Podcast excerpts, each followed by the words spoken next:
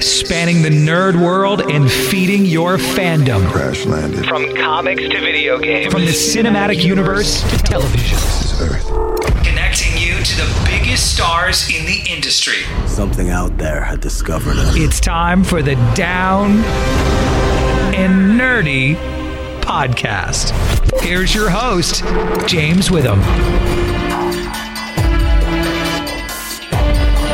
It's the breakup story that we've all been waiting for. It's episode 292 of the Down and Nerdy podcast. I'm James Witham, and I have been talking about the Harley Quinn animated series for a long time now. I mean, basically ever since it's been announced, and then we find out that Justin Halpern and Patrick Schumacher were involved. I was all in on that, and then I saw the first episode of Comic Con. Couldn't wait. So guess what? Yep, going to be talking to Patrick Schumacher and Justin Halpern about the series on the show this week. And yeah, we're going to dive not just the first episode, but we'll tease ahead to some of the other future episodes that are going to be on the show. That's going to be on DC Universe starting on November the 29th. Make sure you are subscribed. You do not want to miss the Harley Quinn animated series. I can't wait for you to hear what Patrick Schumacher and Justin Halpern have to say. Plus, yeah, I'm going to be talking about Apple TV Plus's Servant. We'll talk about the first three episodes of that show. And yeah, that thing that Kathleen Kennedy said to Rolling Stone this week, I, I have plenty of thoughts about Kathleen Kennedy and the Star Wars movie franchises. But first, got to get to comics. It's what we're reading next on the Down and Nerdy podcast. Hey, this is Patrick Schumacher, and Justin Halpern. and you are listening to the Down and Nerdy Podcast. Whether you're bagging and boarding or freeing up space on your hard drive, whatever you're reading on, it's time for what we're reading, and it's time to dive into another multiverse.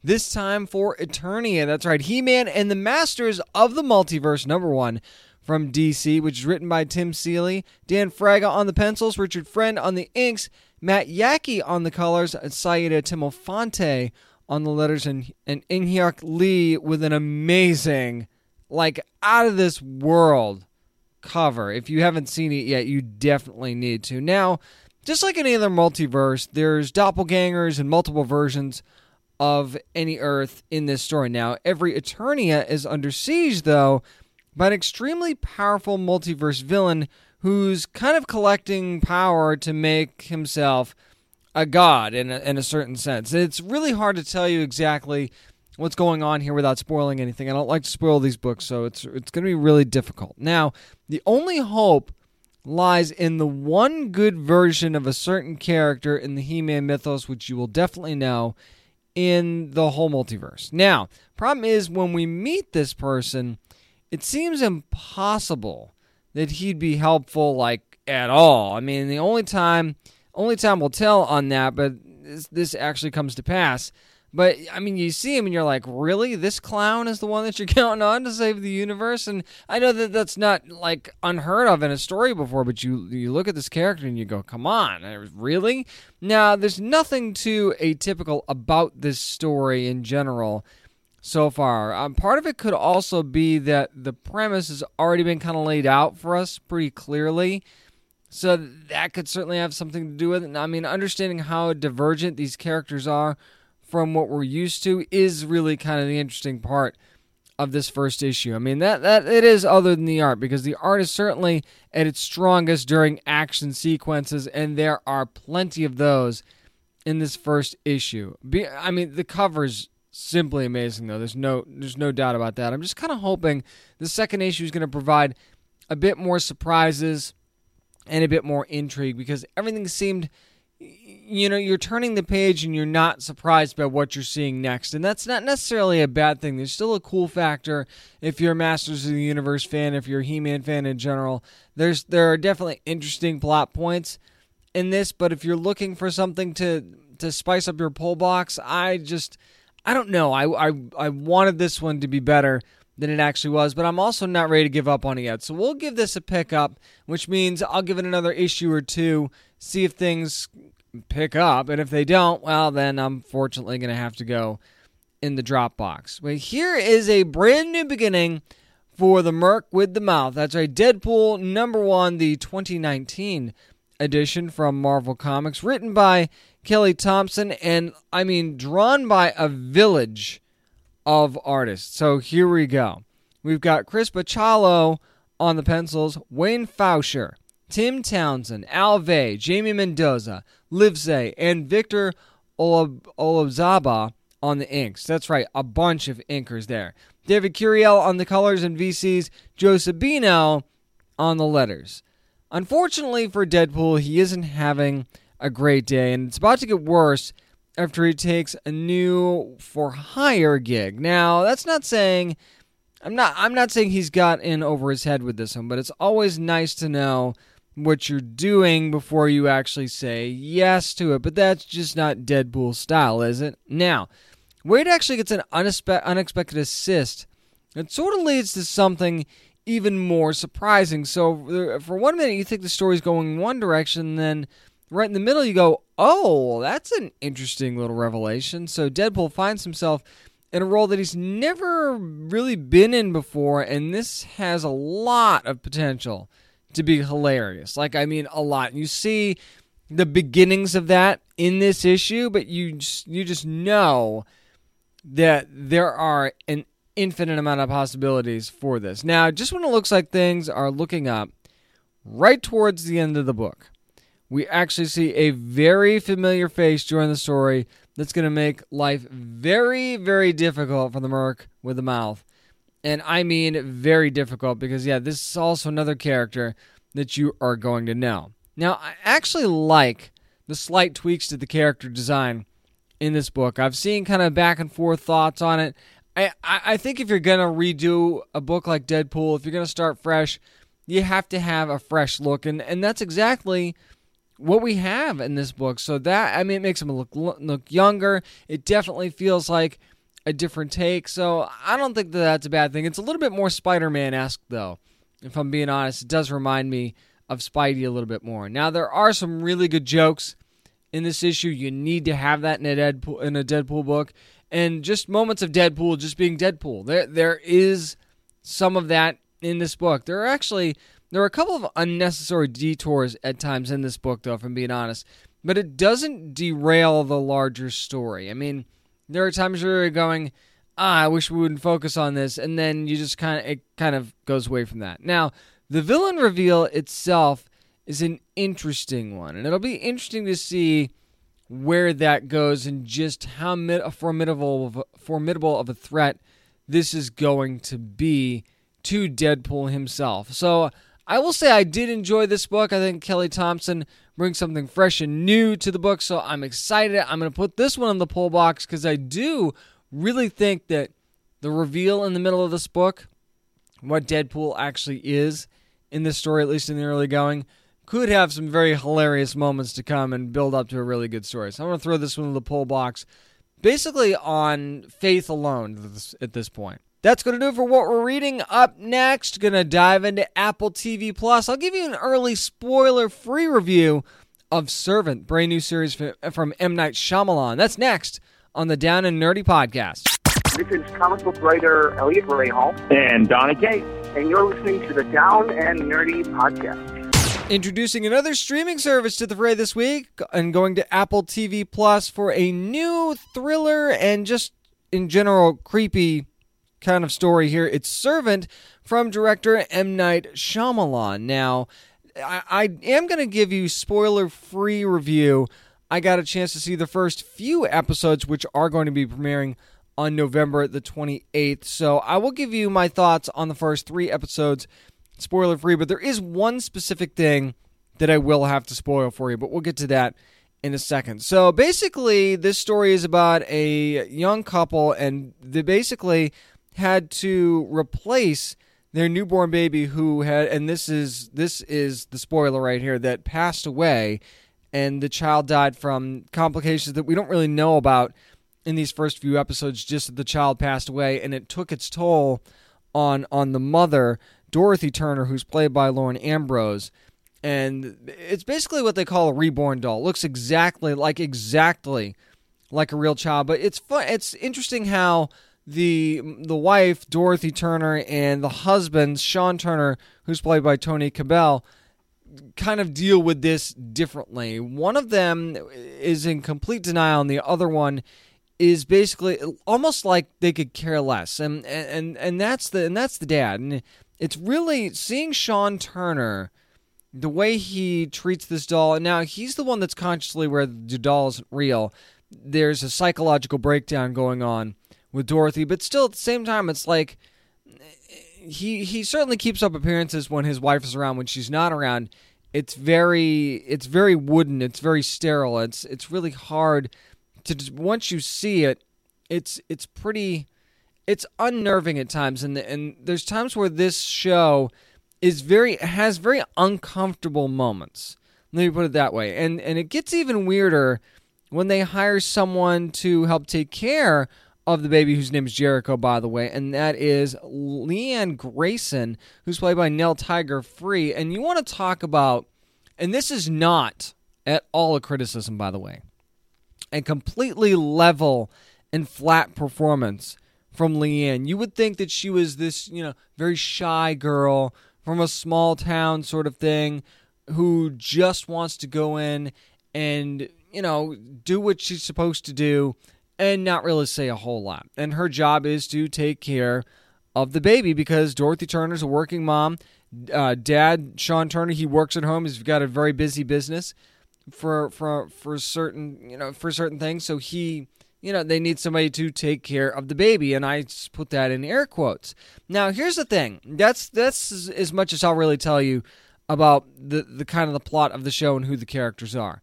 One thing I will tell you that's very interesting is is that you'll know where this show is going in a certain respect. Now, when I first started watching the show, I was like, well, you know, this is kind of predictable. I'm not sure how I feel about this. Yeah, it's uncomfortable and it's certainly creepy at times, but I see the writing on the wall here. I know what's going to happen.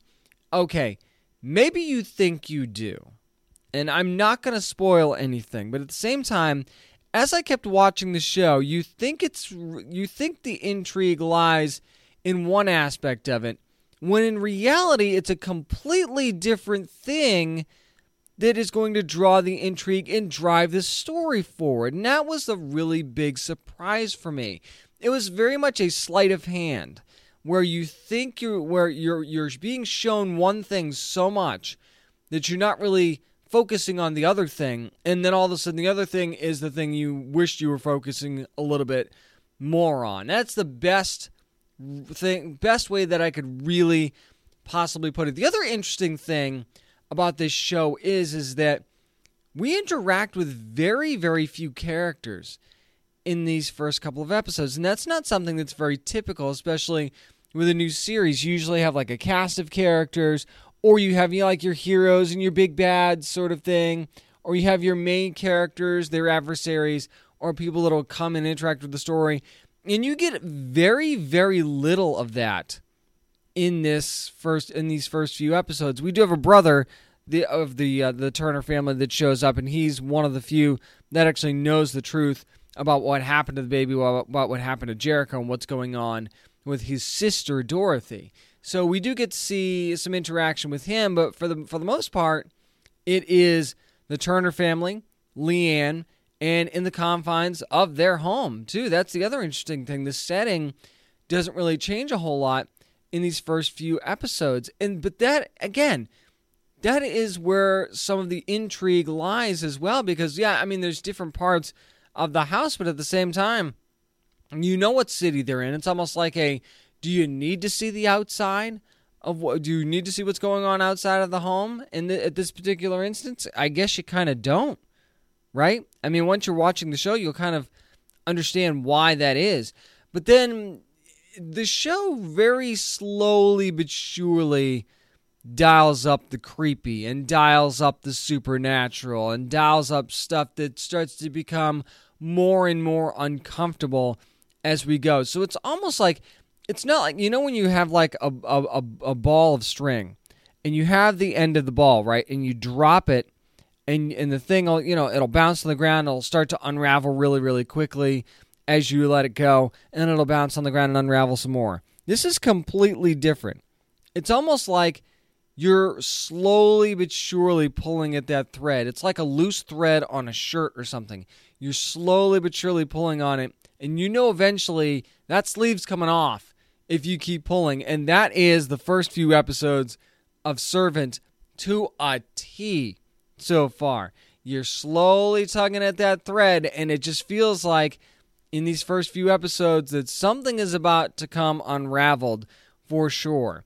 And there, the other thing I really love is that sure there's there's there's a light horror aspect here. It's more thriller, more drama than you'd expect. It's it's one of those shows that will make you feel uncomfortable. And the supernatural vibe is definitely there. There's no real jump scares in the show. There's just a lot of stuff that's going to make you feel uneasy. And it really, like, as someone who has a young baby at home right now myself, it made me super, super uncomfortable. So if you've got kids, you are going to feel creeped out, like creeped out to the point where you're going to want to go check on your baby if you have babies at home. I, I'm just, I'm just saying to be ready for that. The the performances themselves from the actors, I mean, uh, again, Nell Tiger Free is for as simple as the performance is at its base, is absolutely dead on perfect for what it needs to be, and you start to see the character evolve, and just there's something to be said for a character that you see and you go, I got, I've got to figure this this girl out, and that is Leanne Grayson. You you've got to figure this girl out. You can't quite pinpoint what it is she's doing or what or what her motives are really. And as far as the turner family goes just a lot of dysfunction there. And a lot of that is very true to life as well and in some instances in some relationships. So there's there are no real false moments in this show but just be prepared to have a little bit of a slow burn on this one and definitely go through these first few episodes. Think of the first three episodes of Servant as like a movie, in a way, like chapter one of a story. These first few episodes are definitely a chapter one type of deal.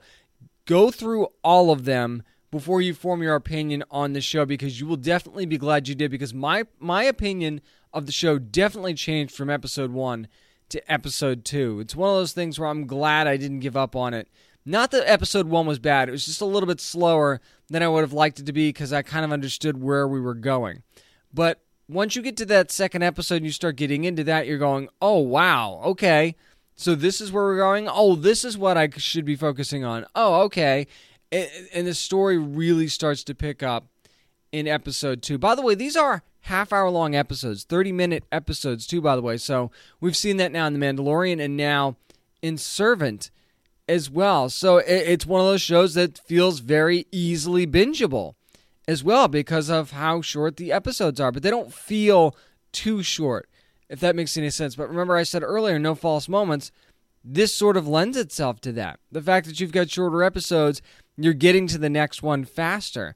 So I've got a lot of high hopes for Servant. You'll get the first three episodes right away on Apple TV Plus, and then weekly after that. And I think it's going to be a very intriguing season. And I have not watched past episode three yet, but I'm looking forward to finding out exactly how this show is going to turn after episode three. And you'll know what I'm talking about when you see it. So if you already have Apple TV Plus, make sure you're giving Servant a try. I think you'll dig it.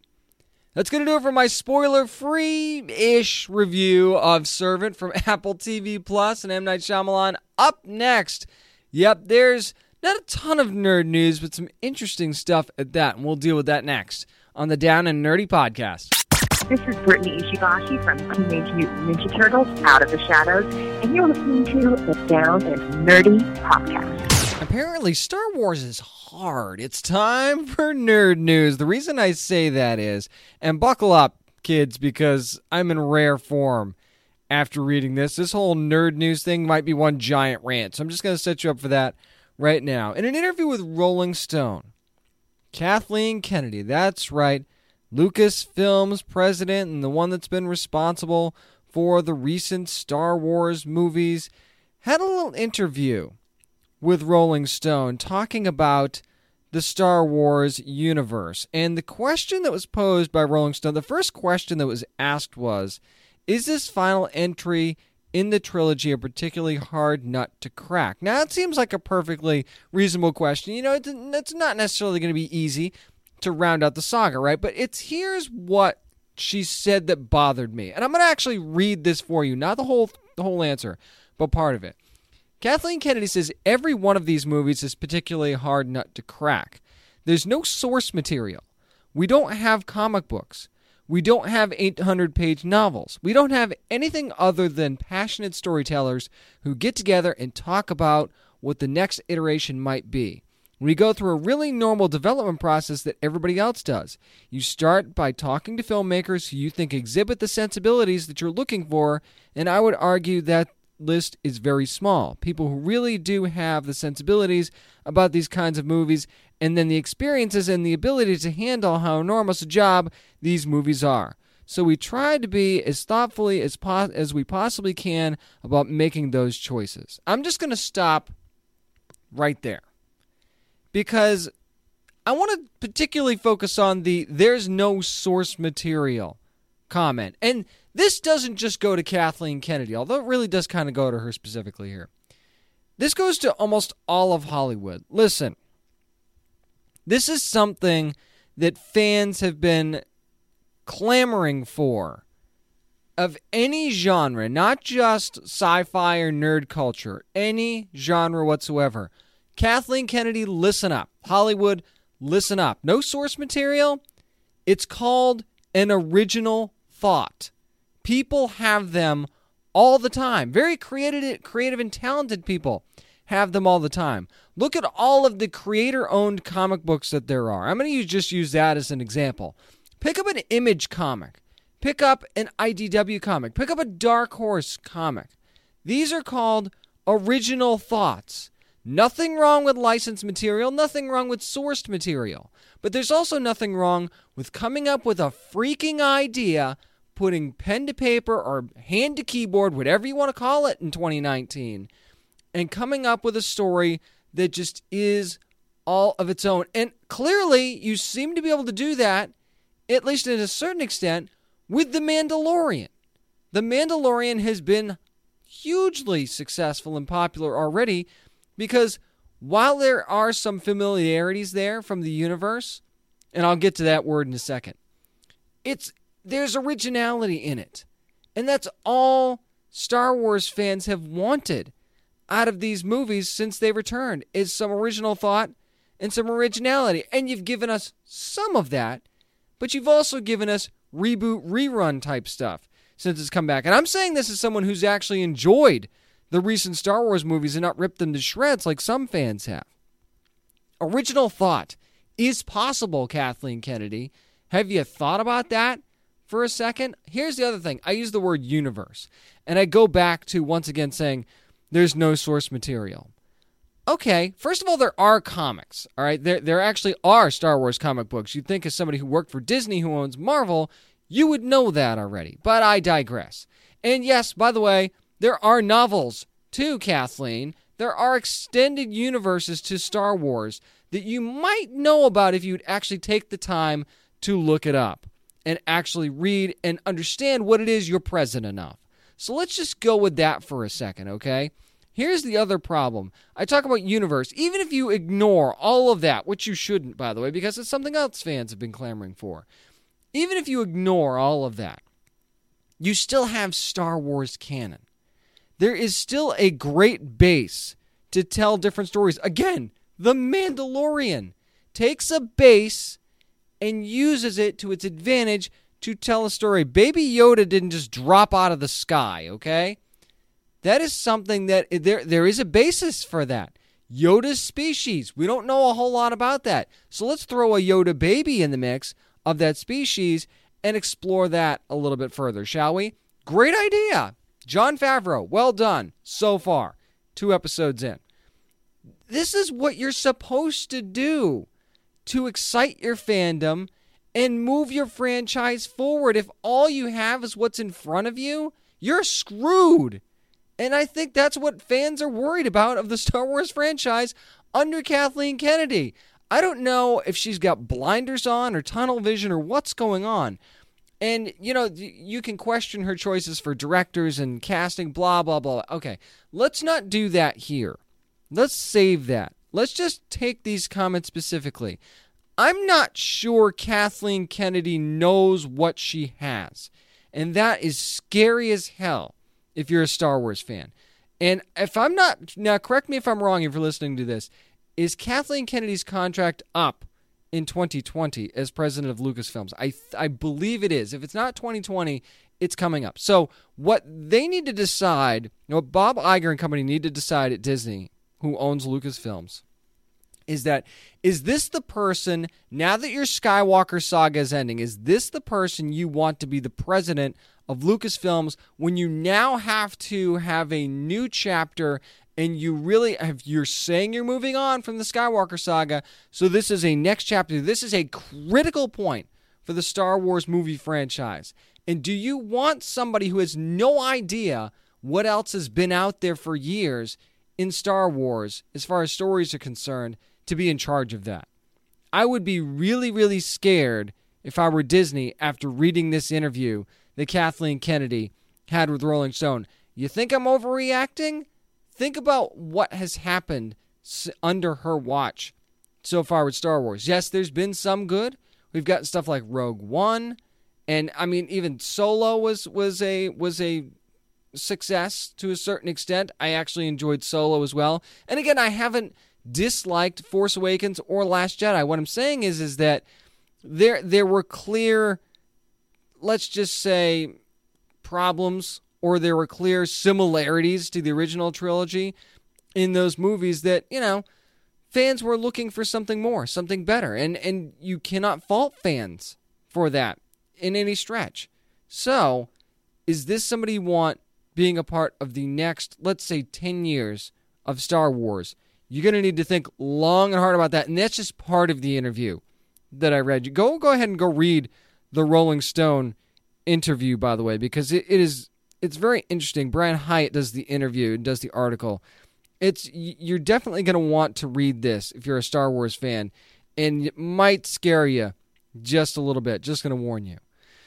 Okay, I'm going to take a deep breath and we'll go on to another franchise that may be headed in the right direction, and that is the Star Trek franchise. And news that broke that Noah Hawley, that's right, from Legion, the, the Marvel's Legion from FX. You might know him from that more recently.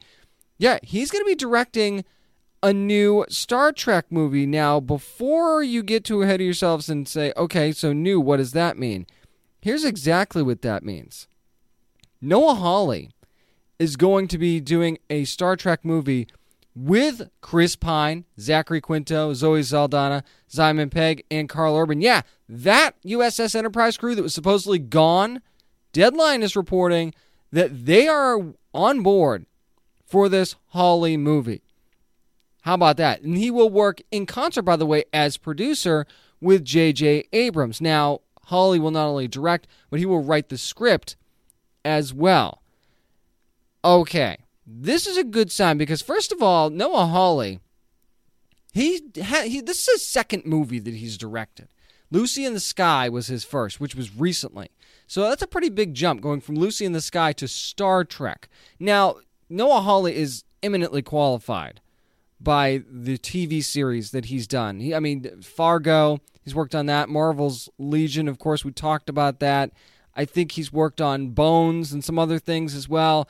Yeah, he's qualified. And this also shows you that we might be getting a little bit more of a serious tone with these Star Trek movies now with Hawley, or at least something that's going to be different.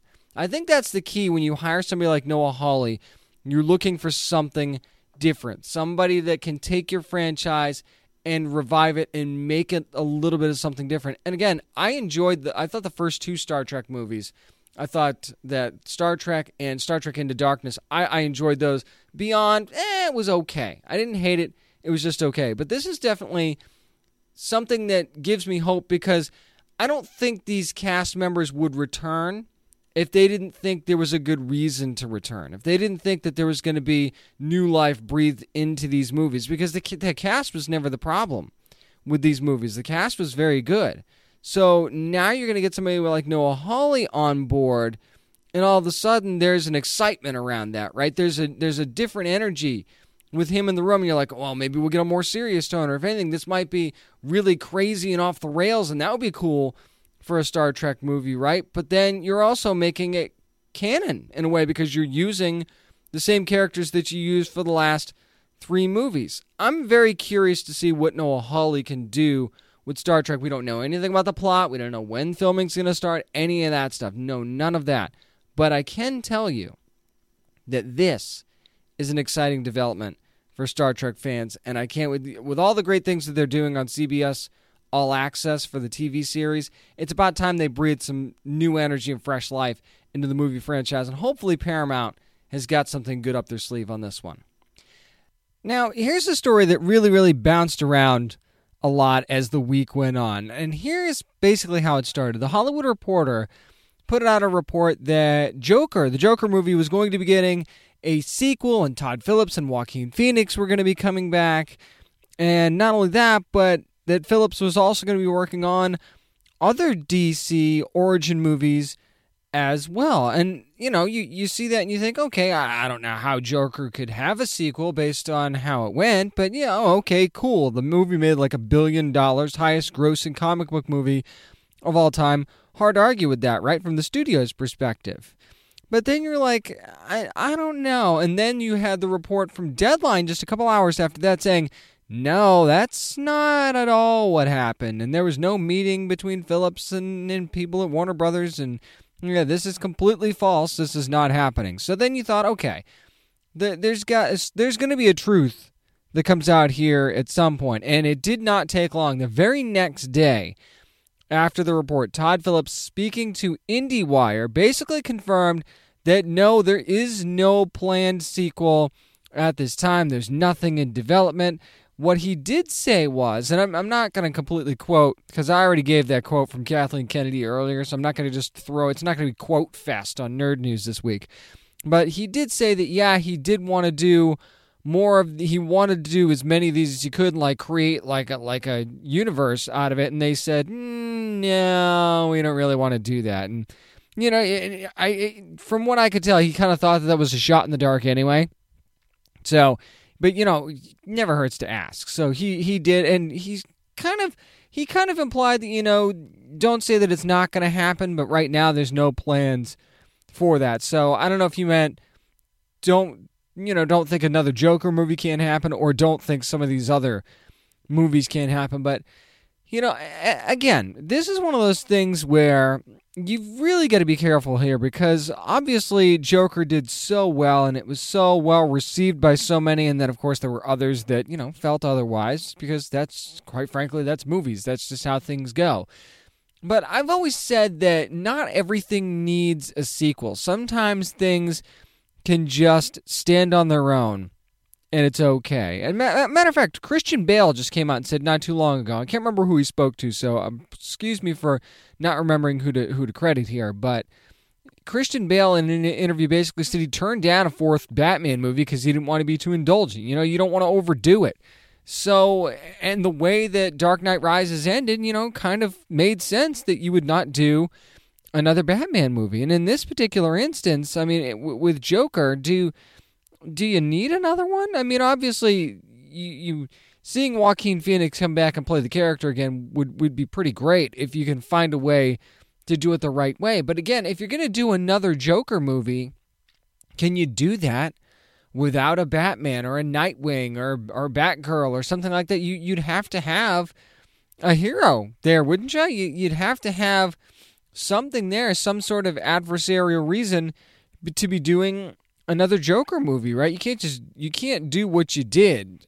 I I would think again. So I I think that this is something you definitely have to have pause over doing another one of these. But you know, if he wants to go ahead and do like a Lex Luthor movie or something, or like a Poison Ivy movie, maybe I'd be I'd be down with that if they wanted to try and do some other DC origin story movies, I'd be perfectly okay with that. As long as again they're done properly and it's a good story, I'm I'm cool with that. Just to see where that could go. So again, I think this is one of those instance, instances where somebody got a little ahead of themselves, reported something that uh, I don't know where they came up with the information, honestly, and and you know you kind of have egg on your face at this point. So we'll just have to wait and see what happens with this one. But this could be a blessing in disguise of not getting another Joker movie because you know just because something does really, really well at the box office doesn't mean it should automatically greenlight a sequel.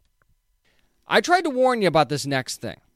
And I'm not sure that I was listened to on this, but how about this? Runaways, which is going to be premiering on Hulu. The season three will be back December the 13th on Hulu. And guess what? It's going to be the final season. That was reported by TV Line before the trailer came out, by the way. And I tried to warn you when Kevin Feige took control of basically all things creative in Marvel. This was going to be a scrubbing of anything I didn't greenlight or I didn't touch with my own hands is going to go bye bye. And that's exactly what is happening with Marvel television. I know that there are plenty of Runaways fans that are super upset about this. And you should be upset about this, by the way. There's there's Eh, maybe the show shouldn't play on past 3 seasons. Maybe 3 seasons is just good enough. Maybe you thought 2 seasons of Legion was good enough. Maybe you thought that the Marvel Netflix series ended perfectly. I would argue that any of those things could have easily gone on and it would have made sense. Okay? I don't think you need to scrub something just because you didn't bring it to the forefront. I'm just worried that everything is going to be Marvel Studios MCU movie related and that's all we're going to get. Sometimes it's just nice to step outside of those things. And I know Legion, Agents of Shield was connected to this for the most part, but also they told plenty of their own story and were able to step outside when they were allowed to. And were able to step outside the world of those movies and tell their own story. It was nice to see Legion do that. It was nice to see Cloak and Dagger do that. It was nice to see Runaways do that. And I'm just worried that we're not going to get that anymore. And, and, again, we're, we're just getting rid of everything that Feige wasn't responsible for and everything that Jeff Loeb was responsible for. And again, I, I echo this one more time. Jeff Loeb didn't do a bad job with Marvel TV. Did he have, were, were they all winners? No. But he didn't do a bad job. He actually did a pretty darn good job. Now, quickly, I want to talk about the trailer. Just we get to see Ty and Tandy show up. Not get a warm welcome, by the way, but this this is going to be the last time we're going to see Ty and Tandy, maybe ever. Unfortunately, Olivia Holt and Aubrey Joseph, who did a great job in those roles, and there's actually a couple of uh, really funny interaction between them at the at the end of the trailer, which I I laughed so I'm looking forward to that dynamic. And then we finally get to see Morgan, and she looks pretty damn powerful. And I don't know how the kids are going to be able to stop her. I'm going to be honest. I know that's cliche, but it's she just seems very formidable, and I'm not sure how they're really going to get past that, especially wh- where they're at as a group right now. They're not uh, necessarily a well-tuned, fine-oiled machine here. So now, and then the other question is, could one of the kids actually be something that they're not aware of with this whole alien thing? going on? That those are questions that are going to be answered starting December the 13th on Hulu when Marvel's Runaways has their third and final season.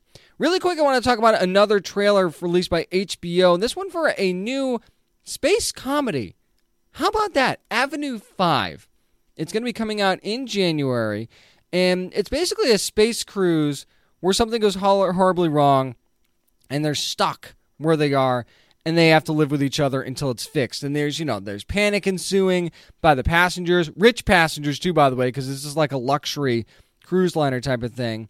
So there, there's funny dynamics at play there. You've also got the owner of the cruise liner that's on the ship. You've got Hugh Laurie as the captain, who is hilarious in this trailer so far. I'm just going to say that it's about time we got something like this that's a comedy, something that's actually supposed to be funny and is going to toe that line, at least in the trailer anyway, is is going to be funny and not apologize for it because this comes from the same people that created Veep. Okay? So you know that they're not going to take things too seriously for themselves. And just because something's sci-fi doesn't necessarily mean and in space doesn't necessarily mean you have to take a serious tone with it all the time. So this was just seeing this trailer was just so refreshing. I love what HBO's doing with their sci-fi and nerd culture, nerd culture shows right now. They're getting it, and they're drawing a lot of attention. And it's almost like you wanted fans to forget about Game of Thrones, even though they're going to do the prequel. You wanted fans to say, because the biggest question was, well, how are they going to fill that void? What's going to be the next Game of Thrones? And instead of giving us the next Game of Thrones, they're giving us all these different stories to look at with Watchmen, His Dark Materials, now Avenue 5, different tones, different types of stories and I'm loving every minute of what HBO is going to be doing right is doing right now and is going to be doing in 2020. Can't wait for Avenue 5. That's going to do it for Nerd News. Up next, going to be talking about some Harley Quinn with executive producers of the animated series, Patrick Schumacher and Justin Halpern. They're next on the Down and Nerdy podcast. Hi, I'm Cameron Beacon Dova from Gotham on Down and Nerdy podcast. Well, you guys know that I haven't been able to shut up about the Harley Quinn animated series. I mean, not just since it's been announced, but since I saw the premiere at San Diego Comic Con this past year. And, and I got to tell you, so happy to talk to these guys again. You might remember these names. They've been on the show before. It's Patrick Schumacher and Justin Halpern. Guys, how's it going? Good, man. How you doing? So now I'm sure both of you guys were just as excited as any of us the idea of working on a Harley Quinn animated series, but were you kind of surprised at how much freedom you actually had creatively to tell the story? Every day we came into work, we were surprised at the freedom that we had on this show. It was very infrequently that we were told absolutely not. Uh, you can't go there with these characters. So um, yeah, no, it was uh, it was an absolute blessing. So do you, do you feel like, uh, on the same token, do you feel like this is a show that could have really been done anywhere but DC Universe? Is this really the perfect home? Yeah, I mean, I, I feel like we truly have like gotten away with murder on this show, um, and yeah, I don't know that uh, other places that have had uh, established uh, standards and practices in place for several years would let us do it. Uh, so uh, yeah, that and uh, you know because they're sort of you know the the network also happens to be uh, you know the arbiters of uh, whether or not you can get away with Mhm. with this stuff. Uh, with the intellectual property, uh, you know, there was a shorthand there. There was sort of there were no uh, middle people, so to speak. Very few gatekeepers. And that's always a good thing, quite frankly. Now, to me, not just the show isn't just funny, and I think that's one thing that fans are going to find out. It's very smart and self-aware as well. And in the very first episode, without spoiling anything, you kind of put a big spotlight, uh, obviously, on Harley and Joker's relationship and what it really is. Now, how important was it for you all to share that realization that we're going to see in the first episode right away? Oh, I, I mean, I think you needed that uh, to be the sort of impetus for Harley making. I mean, I, this isn't spoiling anything because it's all over the marketing, but you know, this show is ultimately about, uh, or at least the first 13 episodes are about Harley striking out on her own to become the criminal queenpin of Gotham City, and you needed something that was, um, you know, convincing to drive her to do that because you know all of these years she's been, you know, even even in the times when she has been fed up with the Joker, she, you know, inevitably backslides into that same, uh, you know, toxic relationship. And so you really needed something to finally, you know, put a a finer point on it and and uh, you know, it, like bring it out in in in sort of deep relief uh, for her that that that this is not the person that you should be with. Maybe you shouldn't be with anybody right now um, before you you figure out who you are and what you want uh, and what you bring to the table on your own. So yeah, that was it was crucial.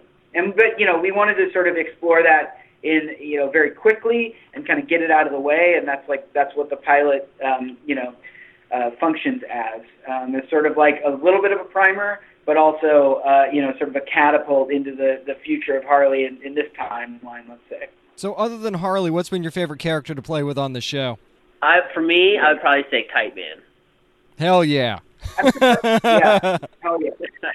I'm surprised that Justin didn't say Bane, but uh, I love yeah, I think I think between those two, uh, Bane and Kite Man have been the most interesting. Kite Man because you know he's a he's a character who, at least in our representation of him, he has no powers, and uh, and yet he acts as if he is every bit as powerful as you know one of the Justice League.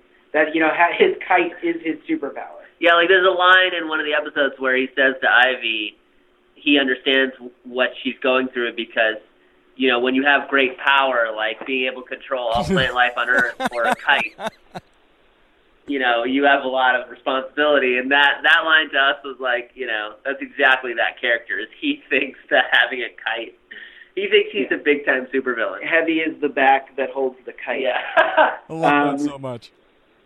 But uh, yeah, so and and you know obviously like what Tom King's done with Kite Man, really fleshing out his character. Um, I mean, I, I thought that was genius, and we just wanted to go in a different direction with that, but also flesh out that character uh, in our, in our own way. It's he's he's a he's an awesome character. He plays a a uh, a very crucial role uh, in almost all 26 episodes of the show that we've produced thus far. Um, and then with regard to Bane, um, you know, we just decided to sort of take the opposite approach uh, to that character and making him uh, the, the farthest thing possible from a criminal mastermind. He's got the same origin story, but uh, it's affected him in a very different way, and he's sort of the butt of uh, of uh, the Legion of Doom's jokes. You guys are definitely going to love Bane. I, I, will definitely say that. Fans are definitely going to love Bane. Now, on that same token, you see, you're kind of taking him away from being a criminal mastermind. You know how fans can be about certain characters, like this is the way this character is supposed to be. So, which character do you think is going to really piss off the diehards the most? Potentially Bane. Um, but, uh, you know, one thing is that uh, you know a lot of fans have been talking uh, to me directly, to Justin directly on Twitter about Harley and Ivy and their relationship, and you know how do we mm. define that, and are we going to, you know, get right into their romance? And you know, the, I I would just ask uh, for people's patience with that one because I can I can sort of already see uh, some people feeling like we we might have sold them a false bill of goods in terms of you know Harley and Ivy being romantic partners. I, I, I assure you that we explore that. It just takes uh, takes a little bit because we wanted the first 13 to really concentrate, at least as far as Harley is concerned, concentrate on her figuring out who she is, figuring out her career. You know, Ivy is her friend who is there along for the ride, but the evolution of their relationship and what that is um, and the complications that ensue, you know, take some time to evolve. Um, you know, in the in the show, when the show begins, Harley and Ivy have not necessarily been uh, romantically entwined, uh, and so that that sort of thing is a discovery that that that happens in the show. And again, it it it takes time, but uh, I assure you that we cover that subject matter. So there you go. Anybody that's been wondering, there you go. There's your answer. You'll find out soon enough. We're talking to Justin Halpern and Patrick Schumacher, executive producers of the Harley Quinn animated series from DC Universe, which is going to be premiering on November the 29th. Now, it's funny you you bring up Ivy because I was just about to ask – about Lake Bell because obviously Kaley's amazing as Harley, but Lake Bell deserves a lot of credit for her work as Poison Ivy as well. Why do you think those characters and the performances of the two, two actresses complement each other so well? Yeah, I mean, I think that, that well, both those actors are crazy, are just like really exceptionally trained comedic performers. I mean, they're both like, they both have totally different styles, but they're both just technicians. Like they really know what they're doing. Uh, and I think that once each of them kind of wrapped their heads around the take that they wanted to go with for those characters, it was just a question of us writing to that and making sure we were supporting them and what they were trying to do. Uh, I think Lake like immediately got what poison what what poison ivy was to her, which was someone who had been burned by human beings, had no interest in them, and that's what she wanted to like mine for the character. And so, uh, I I think that this like person who hates humans, but also kind of on some level wishes that they had some deeper human relationships uh, is what carries that character because it really could have been one note, and but Lake's so good at it, and she understands it so well that uh, it became something that had a lot of emotional depth. And with Kaley, Kaley really worked hard to figure out exactly what this Harley was going to be. I mean, that's a tall order to come in and voice oh, yeah. Harley. It's been done so many times before by so many different people who have done it really well. It's been done in the movies as well. Uh, and so Kaley came in and she really wanted to try to do something that was different. A lot of people have said, like, why isn't she doing the traditional accent? And I think one of the things that that is a testament to Kaley is I think she's like I don't want to do a uh, bad impression of Arlene Sorkin. Like I want to do my own thing, and that's what she ends up doing, and it ends up being a performance that's pretty layered. You know, she really did a great job. Now, I've been lucky enough to see a few episodes ahead, and we were talking about favorite characters from the show, and I got to tell you, the first episode I see Dr. Psycho, we find out he was going to be a character on the show at Comic Con, is definitely my favorite so far because you almost killed me, guys. I was in tears, I couldn't breathe. That's how funny that episode was. So, is there one episode in particular that you guys are really looking forward to having fans see? Uh, I am really looking forward to uh, people seeing 109, which shows the sort of inner workings of the Legion of Doom. Yeah, that was really There's just so many characters in that show, uh, in that particular episode, um, and we get to see like the sort of behind the scenes of like the boardroom at the Legion of Doom, you know, and and you see Lex Luthor, voiced by Giancarlo Esposito, kind of going over the minutes and uh, and and sort of running that room. You see uh, the the sort of banter, the pre-meeting banter. You know, it's sort of like host chat with like Bane and uh, Scarecrow, and uh, just those two uh, sort of dreaming about random shit like what would the sequel to Up be about? and uh, before you know Lex Luthor has to wrangle them all and get down to business, and then the scene sort of becomes like a version of uh, that classic uh, sort of pitch session from the movie Big, where uh, you know Tom Hanks. In this case, it's uh, it, it's Harley sort of pitching an idea uh, that she has, and and uh, and the Joker, or sorry, Joker pitching an idea in the sort of Tom Hanks role, sort of blue skying this this this big, uh, ta- like this big swing of an idea that he has, and, and Harley being in the John Heard role of spoiler and just being like, I don't get it, and kind of turning people against uh, the Joker, which is not something that he is used to.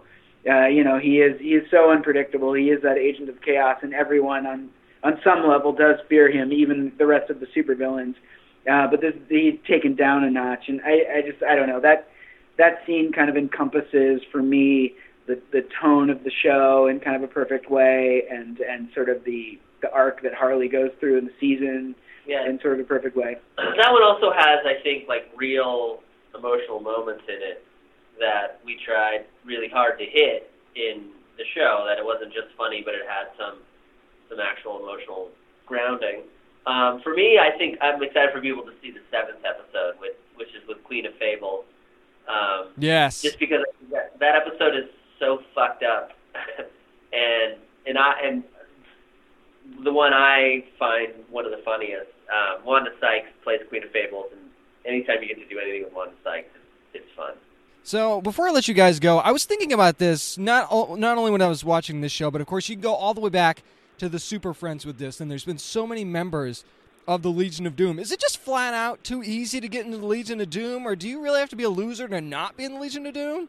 Well, that's what we try to say in the show is that it, it is easy to get in Legion of Doom unless you're a woman.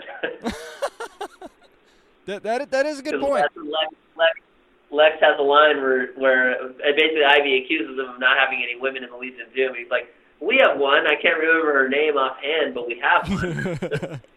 Cheetah, and she's literally just in the background of scenes. There's just you guys are gonna find out. There's so many layers to this show, other than it being freaking hilarious, and you are gonna want to make sure if you're if you're not already subscribed to DC Universe, first of all, get that out of the way right now because there's so much great stuff on there anyway. But you're gonna want to make sure you're definitely subscribed by November the 29th. That's a Friday. That's when DC Universe's Harley Quinn premieres on the DC Universe streaming service, and I know that you guys will be laughing just as hard as I was. Executive producers Justin Halpern, Patrick Schumacher, guys, thank you so much for joining me. no, Thanks, thanks James. for having us. Thanks, James. I think you can just tell that Patrick Schumacher and Justin Halpern are just so excited for fans to finally get to see this Harley Quinn series they've been working on for so so long. And that's the thing. And, and again, I want to stress this one more time as somebody who's gotten to watch not just the first episode, but a little bit further along. Not only is it hilarious to the point where I, I, I almost thought I was going to literally pass out from laughing, and that almost never happens. Okay, you know when someone like types LOL when they're texting you back or something, they're not actually LOLing. There is LOLing when you're watching the Harley Quinn animated series, like legitimate, actual laughing out loud will occur. I guarantee it, and I don't throw out guarantees. I'm just saying that there is a lot of excitement here about how funny this show is going to be, but there's great depth. There's great storytelling. There's just the things that they do with some of these characters too is just so unique and interesting that I, I just think you're gonna love it. Make sure you're subscribing to DC Universe, the streaming service, if you haven't already, so you can watch Harley Quinn, DC Universe's Harley Quinn on November the 29th. That's when the first episode drops. This is an animated series that not only has great performances from the voice cast, but great stories as well. Cannot wait for you to see it. That's going to do it for this week's edition of the Down and Nerdy podcast. Again, thanks to Patrick Schumacher and Justin Halpern for joining me this week, and the folks at Warner Brothers as well for setting all that up. If you want more of my coverage of the Harley Quinn animated series, especially from Comic Con and the big activation, go to downandnerdypodcast.com. It is all up there. Also, make sure you're following along on social media at Down and Nerdy 757 on Twitter and Instagram and Facebook.com slash Down and Nerdy. Remember, you never have to apologize for being a nerd, so let your fan flag fly and be good to your fellow nerds.